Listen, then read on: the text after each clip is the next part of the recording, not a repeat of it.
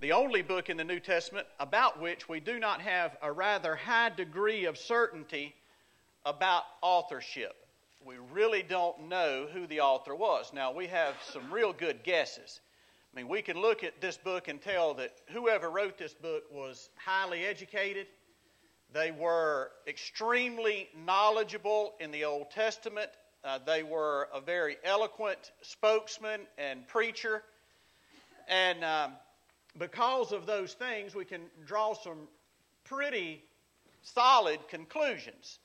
Um, this will get you a cup of coffee if you put a dollar with it. Uh, my best guess is that it was written by Apollos. Does anybody know Apollos? Where do we encounter him in the New Testament? Anybody know? Acts chapter number 18. Remember, the Bible says he was, a, he was mighty in the Scripture and an eloquent speaker. And this is what we know about Apollos. He was trained at a university in Alexandria, Egypt. And this book is filled with a type of logical argumentation that's known as Alexandrinian logic. And without some nuts and bolts and basic understandings of, of Alexandrinian logic, we really end up in a ditch on one side of the road or the other as it comes to some of the critical passages in the book of Hebrews. So it's going to be one of those books where you really do have to put your thinking cap on. You got to stay with this guy because he is really up the ladder as it relates to scholarship.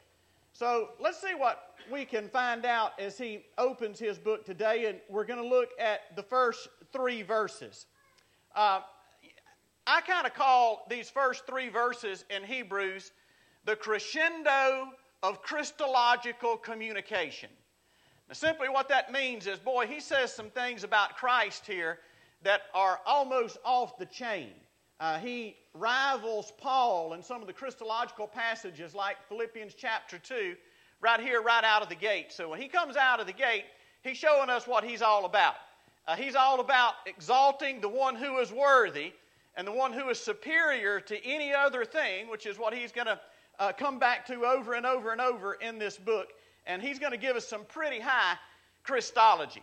So check out what he says beginning in verse number 1 of chapter 1. God, after he spoke long ago to the fathers and the prophets and in many portions and in many ways, in these last days has spoken to us in his Son, whom he appointed heir of all things, through whom also he made the world. And he is the radiance of his glory and the exact representation of his nature, upholds all things by the word of his power. When he had made purification of sins, he sat down at the right hand of the majesty on high.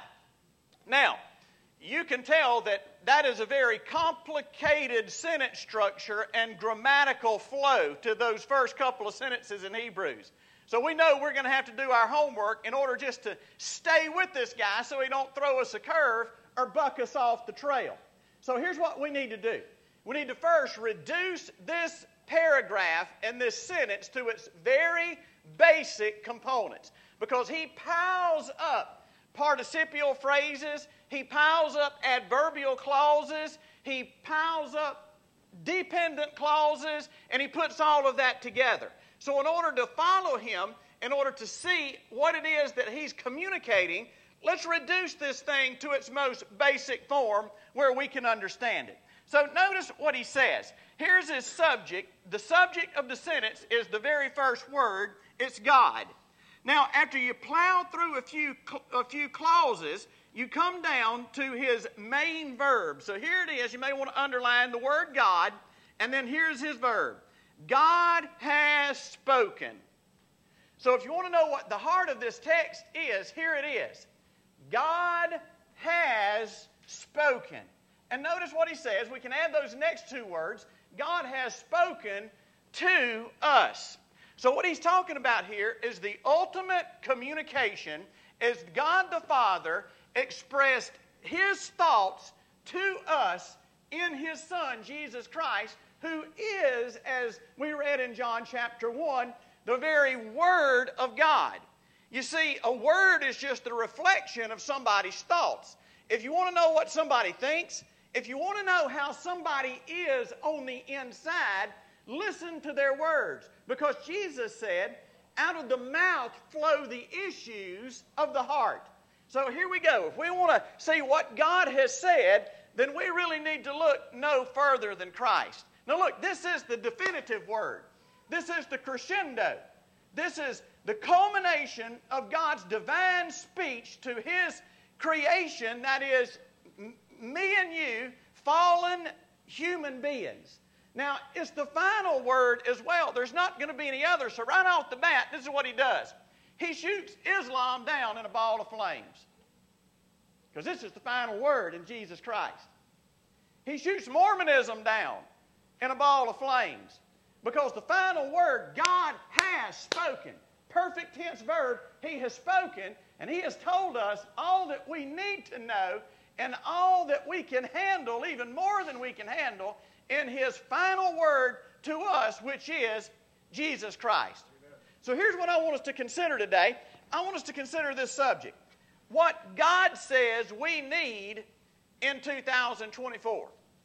I mean, here we stand on the precipice of a brand new year. Tomorrow the calendar rolls over. So, what is it that you need in 2024? And what is it that I need in 2024? Now, here's the kicker. Do you know that because we are broken people and our perspectives are broken and our wanters are broken, until we really are not the authority on ourselves as to what our most critical need in life is. Did you know that? I guarantee you, most of us couldn't identify the most important need that we have. But I can tell you who can identify it, and that's God. So if we want to know what we need, then we need to listen to what God says we need. So let's put all of this together for the context in which we find ourselves today as we stand on the last day of one year getting ready to launch off into another. And let's consider what is it that we need. And if God has spoken, have you, have you ever known people just talk a whole lot? And what they say is just kind of a bunch of noise, and it really has no meaning, doesn't matter, doesn't amount to anything. Well, God's not like that. If God says something, hear me. We need to hear it. Now, the main verb, the main, the main, or the heart of this sentence is what? God has spoken. So that ought to immediately grab our attention. If God's spoken, then the, the next question would be, what has God said? And whatever God says is the most important thing. Because God sees from a perfect perspective, whereas we see from a very clouded one at the best. So, what is it we need in 2024 as our subject for the day? And God speaks about that. So, let's check it out.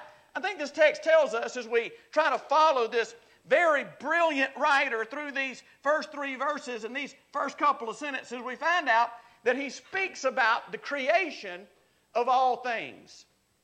He speaks about the creation of all things. Notice what it is that the Bible says that Jesus is. If Jesus is the final word, then notice how he, it's almost when he gets talking about Jesus, he can't shut up. You ever seen that bumper sticker that says, Ask me about my grandchildren? That's a mistake sometimes, isn't it?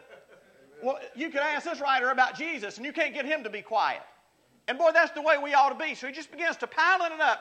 And there's really about seven things that he says here about Christ. And I'm going to I'm going to combine some of them and reduce them to about four today.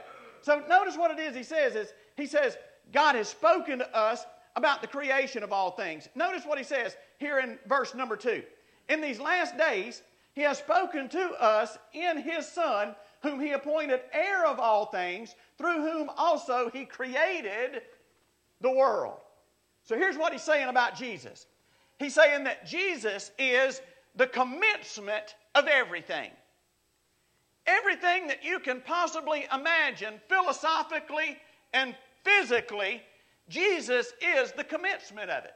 I mean, wasn't it Jesus himself that said, I'm the Alpha and the Omega? So he is the beginning point of every single thing.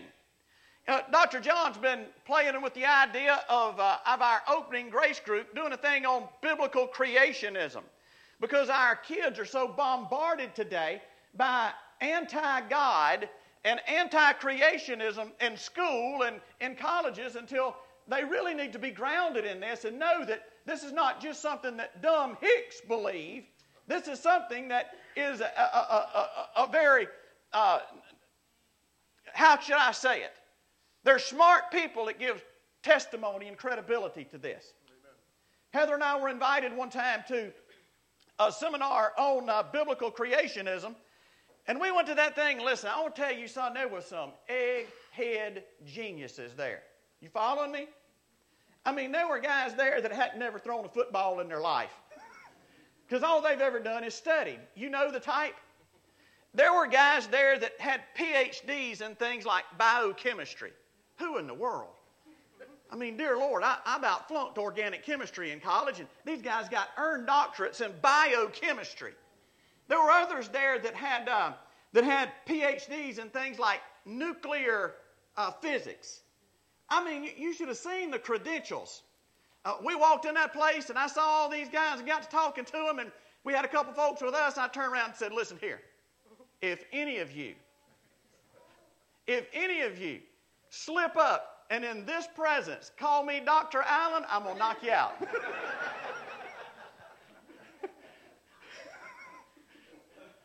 I'm just serious. Here's somebody with a PhD in biochemi- biochemistry or physics saying, Well, Dr. Allen, what's your doctorate in? Wasn't. Where'd you get it from? Well, I got it from yeah. No, my little old preaching doctorate ain't no way. I'm a, no, no, no, no, no. We ain't going there. So anyway, this one guy that was, uh, listen, I'm telling you, when those guys started, if there had been an old Earth guy in the room, he would have got under the rug. If there would have been an evolutionist in the room, he'd have been so embarrassed he wouldn't have identified himself as one. I mean, they just pulled stuff random and showed how this is the beauty of God's creation and this is God's design. This is what God has commenced in Jesus Christ.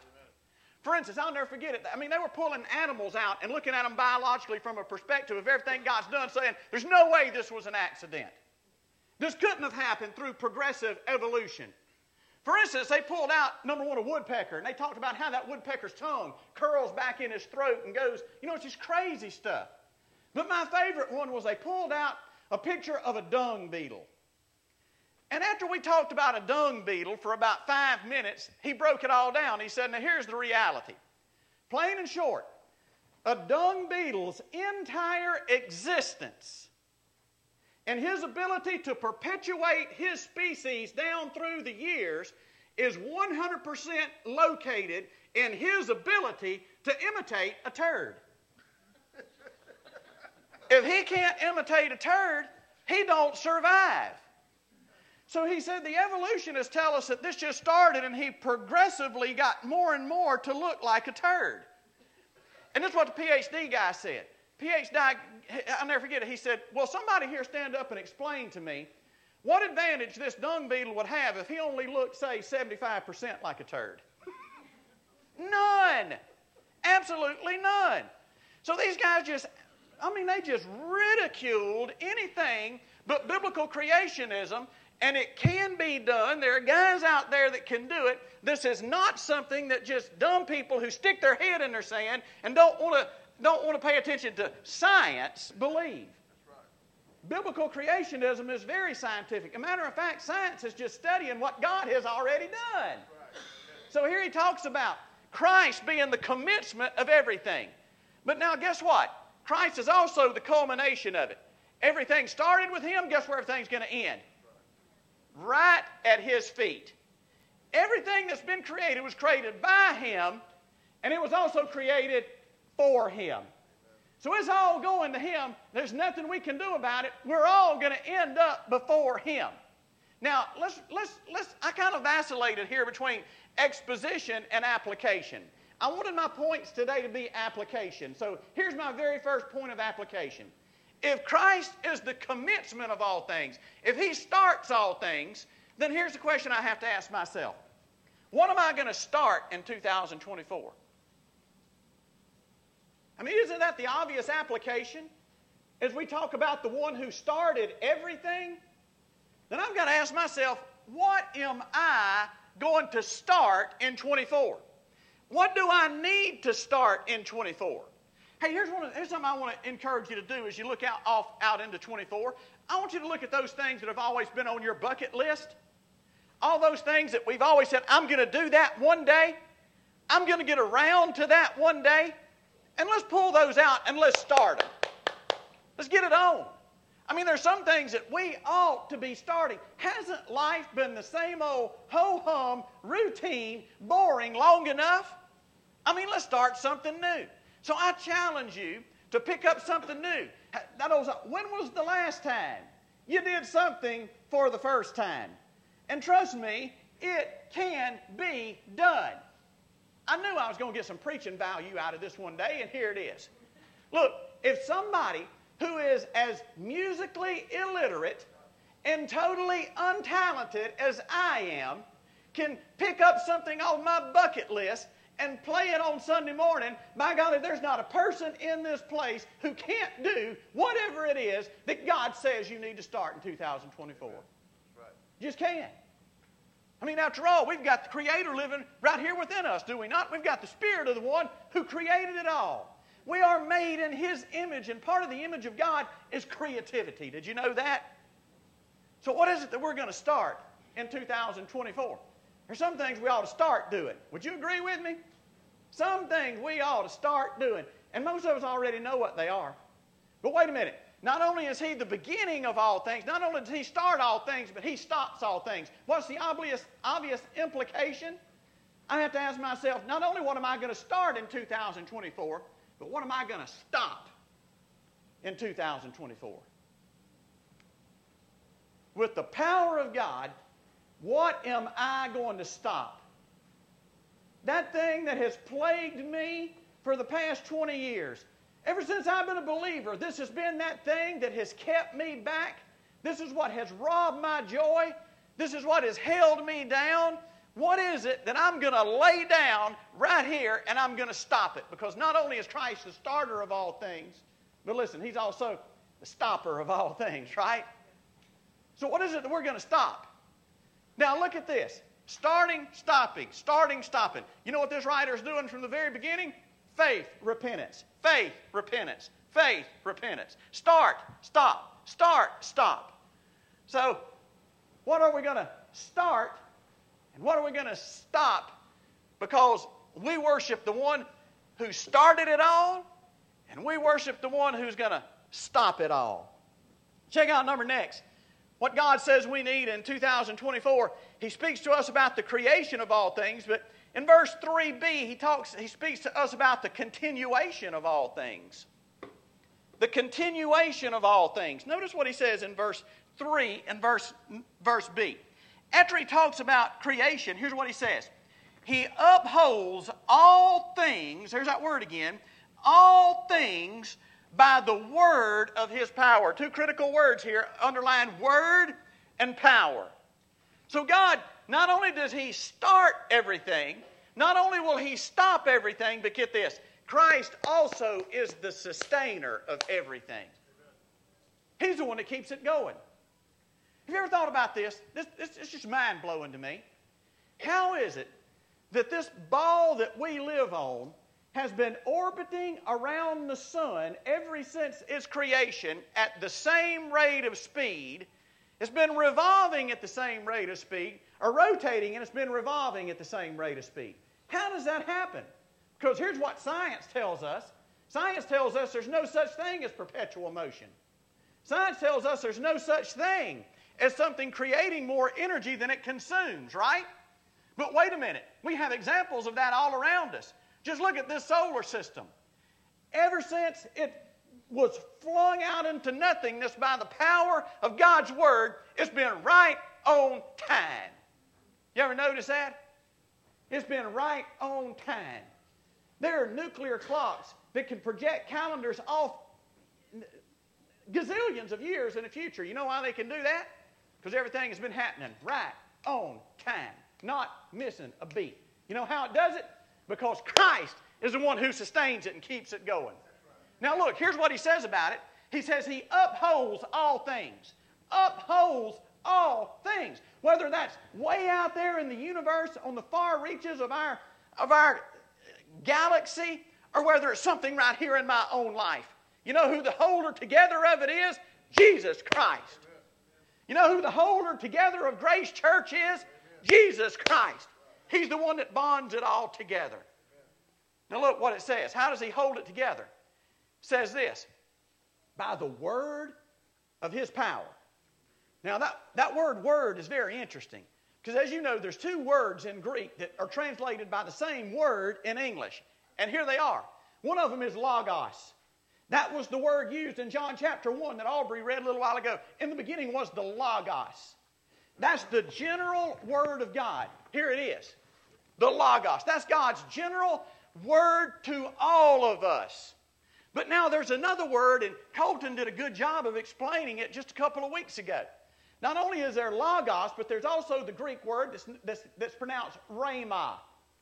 Logos, the general word, but rhema is the specific applied word of God to a specific context in life. And you see, this is when it does something for you. This is when I'm studying Scripture at home and the Logos turns into Rhema. And it feels like my entire body is full of adrenaline. And I want to just get outside and take a lap around 160 acres because I'm so full of adrenaline because Logos has become Rhema. It means God's general word has become so specific for me. It's like God wrote it specifically to me yesterday for the circumstances that I'm facing today. Amen. Son, that'll do something for you. That will sustain you.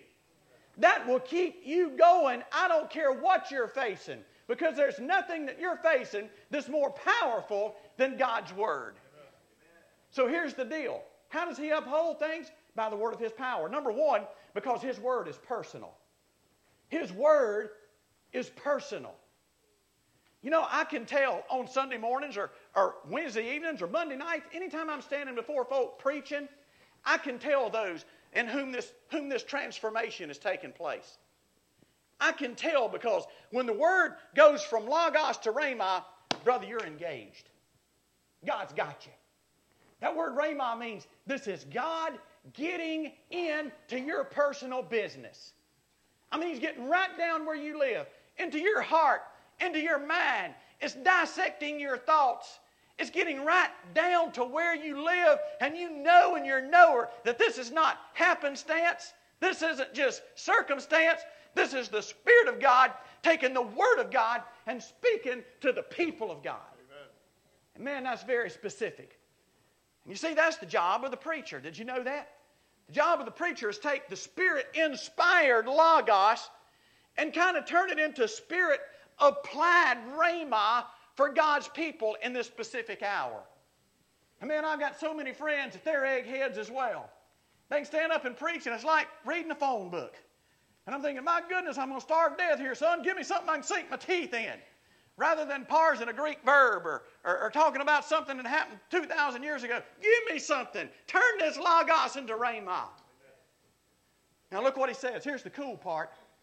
He says that's how God, that's how Christ upholds all things. You know what that means? Here's what it means that is a personal, specific word. It means Jesus speaks, for instance, to, to Saturn, the planet Saturn. He says, Saturn, you hold your course until I say otherwise. And you know what Saturn does when it gets a personal word from Jesus? It holds its course. Those gas rings keep circling and it just keeps flying. Saturn, why are you flying? Because my Creator told me to. That's the personal word of Jesus. That's Rhema, Rhema, Rhema. So don't tell me that you've got a personal word from God, but you're quitting on Him. That's contradictory. It's contradictory. We can't live under the influence of Rhema and help, but keep going. By golly, if Saturn does it, if Venus does it, if the Milky Way does it, if Halley's Comet does it, how in the world is it that I can get a personal word from God and lay down and quit. It's impossible. Just can't have it. So, what does that tell me about folks that quit all the time on God? That stop the wrong thing. Tells me that they're not under the influence of the Word, brother. You can't be. Look at this again. I want you to see this. What does it say? It says, He upholds. That means sustains. He makes it continue. It just keeps going and going and going. And how does He do it? By His personal Word. That's how He does it. Lord, have mercy. I want to tell you that's the only thing that keeps me going, huh? It really is. It's Rhema, what He upholds all things with. Not only is His Word personal, but get this His Word is also powerful. Check out what He says right there in that verse. He says He upholds all things by the Word. There it is, Rhema, the personal Word of His power. Now get this. Get this. It's the Word of His power. Not necessarily His power on display, it's just His Word. And here's the implication I can remember growing up. When my daddy told me something to do something, I did it. You know why? Huh, Jerry? You know why, huh? Because you knew that his word, if we didn't do it, would very soon be backed up by his. That's right. so he doesn't have to demonstrate so much his power, he just has to speak the word of his power and everything obeys except us. Isn't that amazing? His word is personal, and His word is powerful. It'll tell us what we need in 2024. So here's the deal. Here's the other point of application. You may want to write this down because I waffled here between application and exposition. Number one, what am I going to start in 2024? Hey, Dr. John, where are you? There you are. What are some of the things that Grace Church needs in 2024? What are some of the, what are some of the things that are, we're limping through so you don't have anybody to fill that position? There's a good opportunity right there, is it not? I'm going to start something. And again, I want to say to you guys, if this boy could hear me, this boy who has absolutely no rhythm, I, listen, listen. If I can learn this new trick and say, Justin, play that beat again for me, I think I heard it that time. That's amazing to me. That's like me understanding Swahili. Wait a minute. I heard that. Woo, I heard that. Look here, if I can do this, there's nothing that y'all can't do. I mean, you can.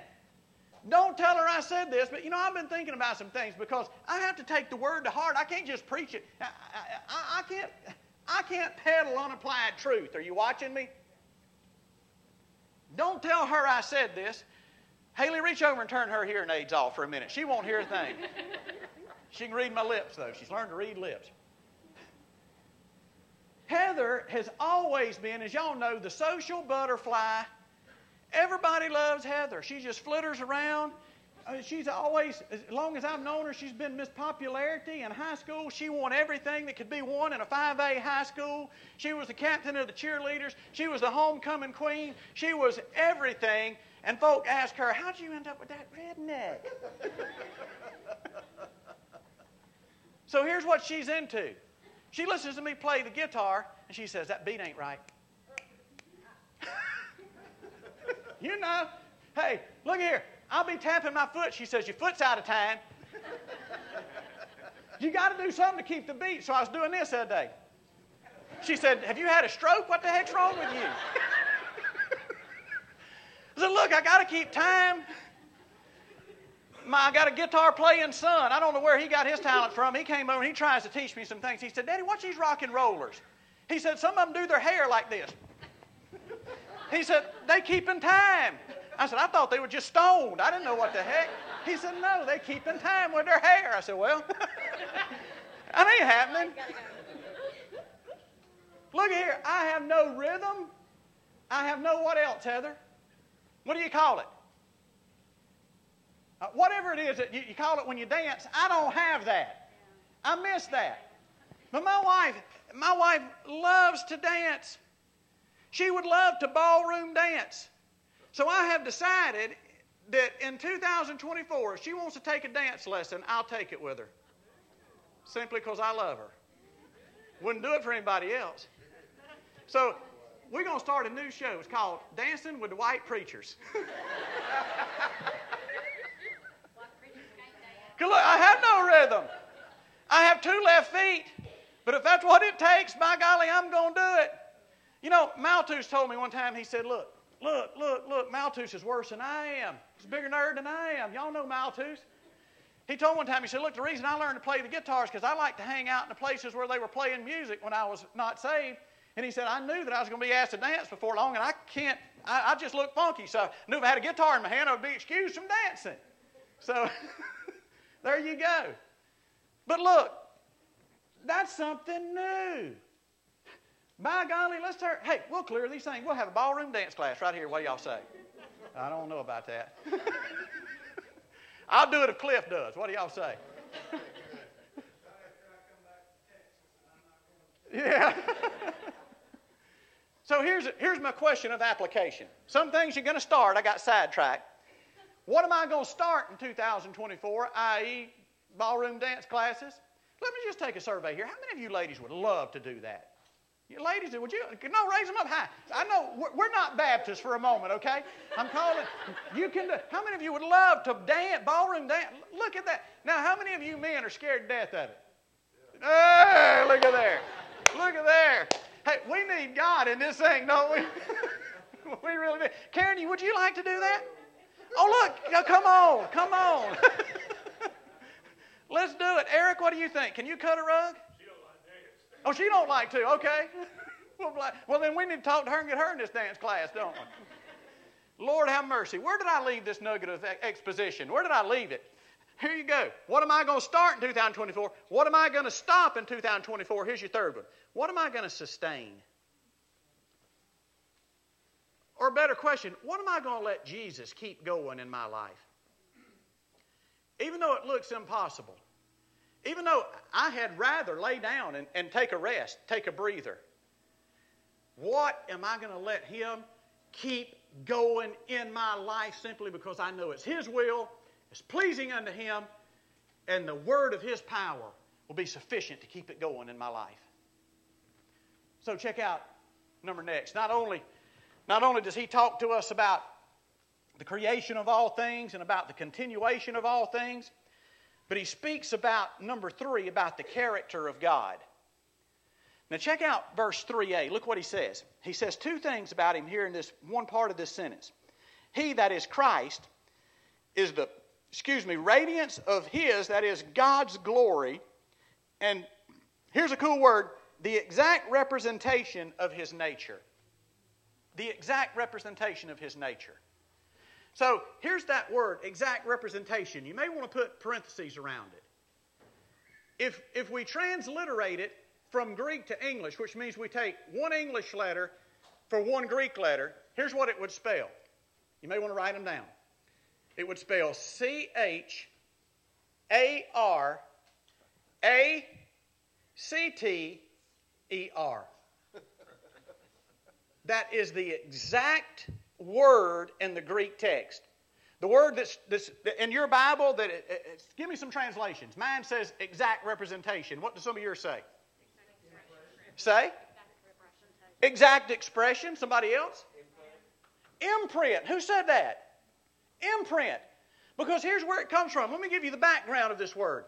It, it, character, it really comes from, from in, in those days, it would have been a seal. You know, they put a seal in something, and whatever that seal was imprinted in was the exact reflection of whatever it was that stamped it, right? So here's the way it's best described in our time. You remember the old days when they had when they had typewriters? It had them things that come up and go up on the paper. I used to love to hear ladies that could type about 70 words a minute on, on a minute. Just it was like music, wasn't it? Just burn it up. But it's some old typewriters. So here's what it is.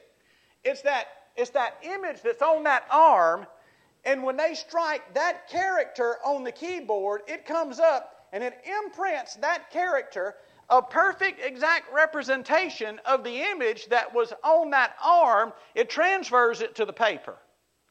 So you see, that's what he's talking about. Here's what he's saying.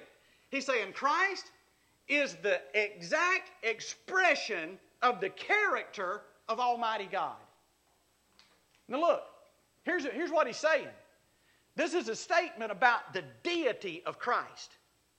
Because, hear me, you can't be the exact representation of God without at the same time being God. Nobody can do that. The only one that can is God incarnate Himself, and that is Jesus Christ. He is the representation of the character of God. So, guess what it is that God's doing in our life by speaking to us His Rhema? His imprinting, that's exactly right, Heather. He's imprinting upon us His character. Do you know what character is? It's all of those attributes of God. It's the way He acts, it's the way He loves, it's the way He deals with people in grace. It's all of those types of things. So when the Rhema comes to us, it imprints upon us His character, and we begin to express to other people not our old broken character, but the character of God Almighty. You see, that's how folks see God in us. So, can I just ask you a question? Men, what are we representing? I mean, do you ever see folk that what their character reflects is different from what their word proclaims? And you say that's hypocrisy. Because we are imprinted with the character of God by the rhema that's applied to our lives. So it's an expression of His deity. But notice something else. And boy, here's one of those things that's a mind boggler that we'll never understand. But here's what's so cool about it you don't have to understand it to believe it. Huh? I mean, look, I, I don't understand nuclear physics. But by golly, I still live under the influence of it. You know what I'm saying? So here's, here's two statements this guy makes in this crescendo of Christological communication. Number one, his deity is seen in the character of Christ. But not only is his deity seen, but his distinctiveness is seen. And here's where we get at the very doctrine of the Trinitarian nature and character of God. Christ is separate, he's an expression of the character, but at the same time, he's one with him. The expression of his character the radiance of His glory. It's amazing. And like I say, I can't explain it to you. I, one of my linguist professors explained it like this three is one, and one are three. You see how those verbs are mismatched? Check out number next. He speaks about the creation of all things, he speaks about the continuation of all things. Here's what Christ speaks to us about the character of God. You know why? John 17, 3, here's what he said this is eternal life. That they know you. See, one of our greatest needs in 2024 is to know Him on a more personal and intimate level. When we know Him, we can then have a better idea of who's acting out of the nature of God as opposed to the nature of sinful man, right? It's not hard. It's not hard. Check out number next. He speaks to us about the completion of his work. Now, here, look at, the, look at these subjects. Here's what God has spoken to us about. Here's what He wants us to know. He speaks to us about the creation of all things. He speaks to us about the continuation of all things. He speaks to us about His character. And then finally, He speaks to us about the completion of His work. I mean, there's a list. If you ever wonder, what does God want me to know? There it is, right there. Now, look at, look at the completion of his work found in verse 3c. Here's what he says When he had made purification of sins, he sat down at the right hand of the majesty on high. Two things about his work, and I'm done. Number one, what he did on Calvary's cross is perfect. Perfect. And it is expressed in a perfect tense verb. Here's what it means. Well, let me tell you what the verb. Do you know what the root word of the verb is?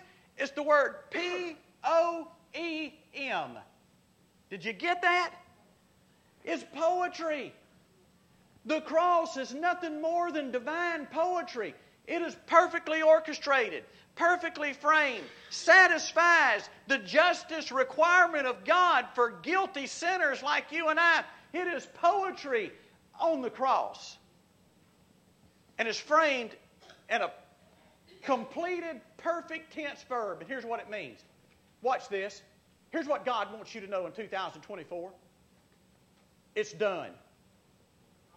It's done. You can't add anything to it. Would to God that we would stop living under this legalistic idea that says, I earn my acceptance with God by what I do or by what I don't do. No, you don't. We cannot do that. We earn our acceptance before God based on one thing the perfectly completed work of Christ Jesus on Calvary's cross. Nothing else. There's nothing that I can do to add to that. Not one thing. Not one thing. Perfect. But check out the last thing. Not only is it perfect, but it's permanent. It's permanent. Hey, if I didn't do anything, if I didn't do anything to add to it, guess what? There's nothing I can do to stop it. There's nothing I can do to terminate it. Nothing I can do to end it. Y'all watch me. Watch me just a minute. Can I, can I, can I call your attention for a second? I have been absolutely crucified in the realm of, of, of public opinion in Bonifay, Florida, in the past couple of months over a little issue known as Calvinism. Have y'all ever heard of that? Now, let me tell you something. Here's one of the major points of Reformed theology. Here it is. Are y'all ready? If God saved me, I am saved forever. How many of you believe that? Raise your hand. You sorry, Calvinist. I'm going to stop telling them, no, I'm not Calvinist. I just preach to a bunch of them every Sunday. That's what I'm going to start saying. That is Calvinistic Southern Baptist doctrine. And here's what it says it says, if God did it, I can't undo it. Who am I to undo the work of God? I cannot do it. It's impossible. And by golly, God saved me. I didn't save myself. It wasn't because I was smarter than everybody else where I grew up. It wasn't because I was better than everybody else. It was God who was rich in mercy caused me to be made alive in Christ Jesus. I didn't have anything to do with it. And by golly, because of that, ain't nothing I can do to get out of it. Woo! Huh? Man, I'm telling you, that'll set you free.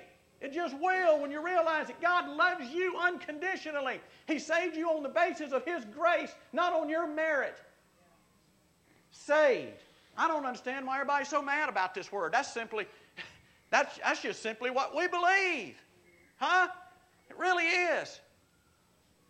Now look, it's permanent. You know why I know it's permanent? He ain't never going to have to do it again for you. He never will. Look what the text says. Let me take you back to it real quick. Get this. When he had made purifications of sin, here we go. When he had made purification of sin, when he had made, there's that word poem. When he had made, he sat down at the right hand of the majesty on high. Now get this. This guy who wrote this book was an absolute expert in the book of Leviticus. He knew everything that a human being could possibly know about the Old Testament sacrificial system. And here's one thing that the priests were never allowed to do when they were in the Holy of Holies making atonement for sin. You know what they could never do? Sit down. That's right. You know why? Because their work was never finished. They were always, every year, having to atone for sin. But I'm telling you, when he died on the cross and he went back to heaven, he sat down and said, Father, it's done. It's permanent. He'll never have to do it again. What he did on Calvary's cross was powerful. It was powerful. You hear me? You know who knows about the power of what he did on Calvary's cross, listen to me. It's not the good old boy who's bought the line of cultural Christianity and thinks he's going to heaven because he goes to church every now and then and he's better than his neighbors who are hellions. That guy don't have a clue about it. But let me tell you who knows about it. It's the person who is absolutely in the depths of degradation. And God saved them. God saved. Come on, somebody say amen. That's right. I've said all along, I would love, I would love to be the pastor of a church, maybe downtown New Orleans. It was filled with former prostitutes that know of the power of the cross of Jesus Christ because they were at the very bottom and something happened in their life and now they are seated with Him in heavenly places. My goodness. Jesus said to the Pharisees, He said, The reason y'all don't appreciate me, remember that woman huh, that came and was washing his feet with her hair? Jesus said, The one who appreciates me is the one who's been forgiven the most. Huh? Those folk know about the power of what he did on Calvary's cross. And I'm telling you, it's perfect and it's permanent. If he saved you, but he didn't save you just for a little while. He saved you until everything culminates right in front of him. Thanks be unto the good God of heaven. It's not dependent upon me. All depends on what he did on Calvary's cross. Hey, what are we going to do in 2024? In a nutshell, I want you to start something new. I wish I had a grace group this week because I would make this Rhema. I'd get in some business. I'd folk, make folk name some names. Hey, if I say I might consider learning how to dance with my bride because she wants to, you can name it. What is it you want to do? Oh, better yet, bride, what is it you want your husband to start? Let's do it that way, huh? No, no, no. I, I'm really meddling. How, huh? What do you say, Miss Meyer? Yeah, you got a list already made out, don't you? Yeah. So, what are we going to start? What are we going to stop? And what are we going to sustain? If we can get our arms around them, I don't know about you, but I sure hope 24 is better than 23. Stand with me, please. Father in heaven.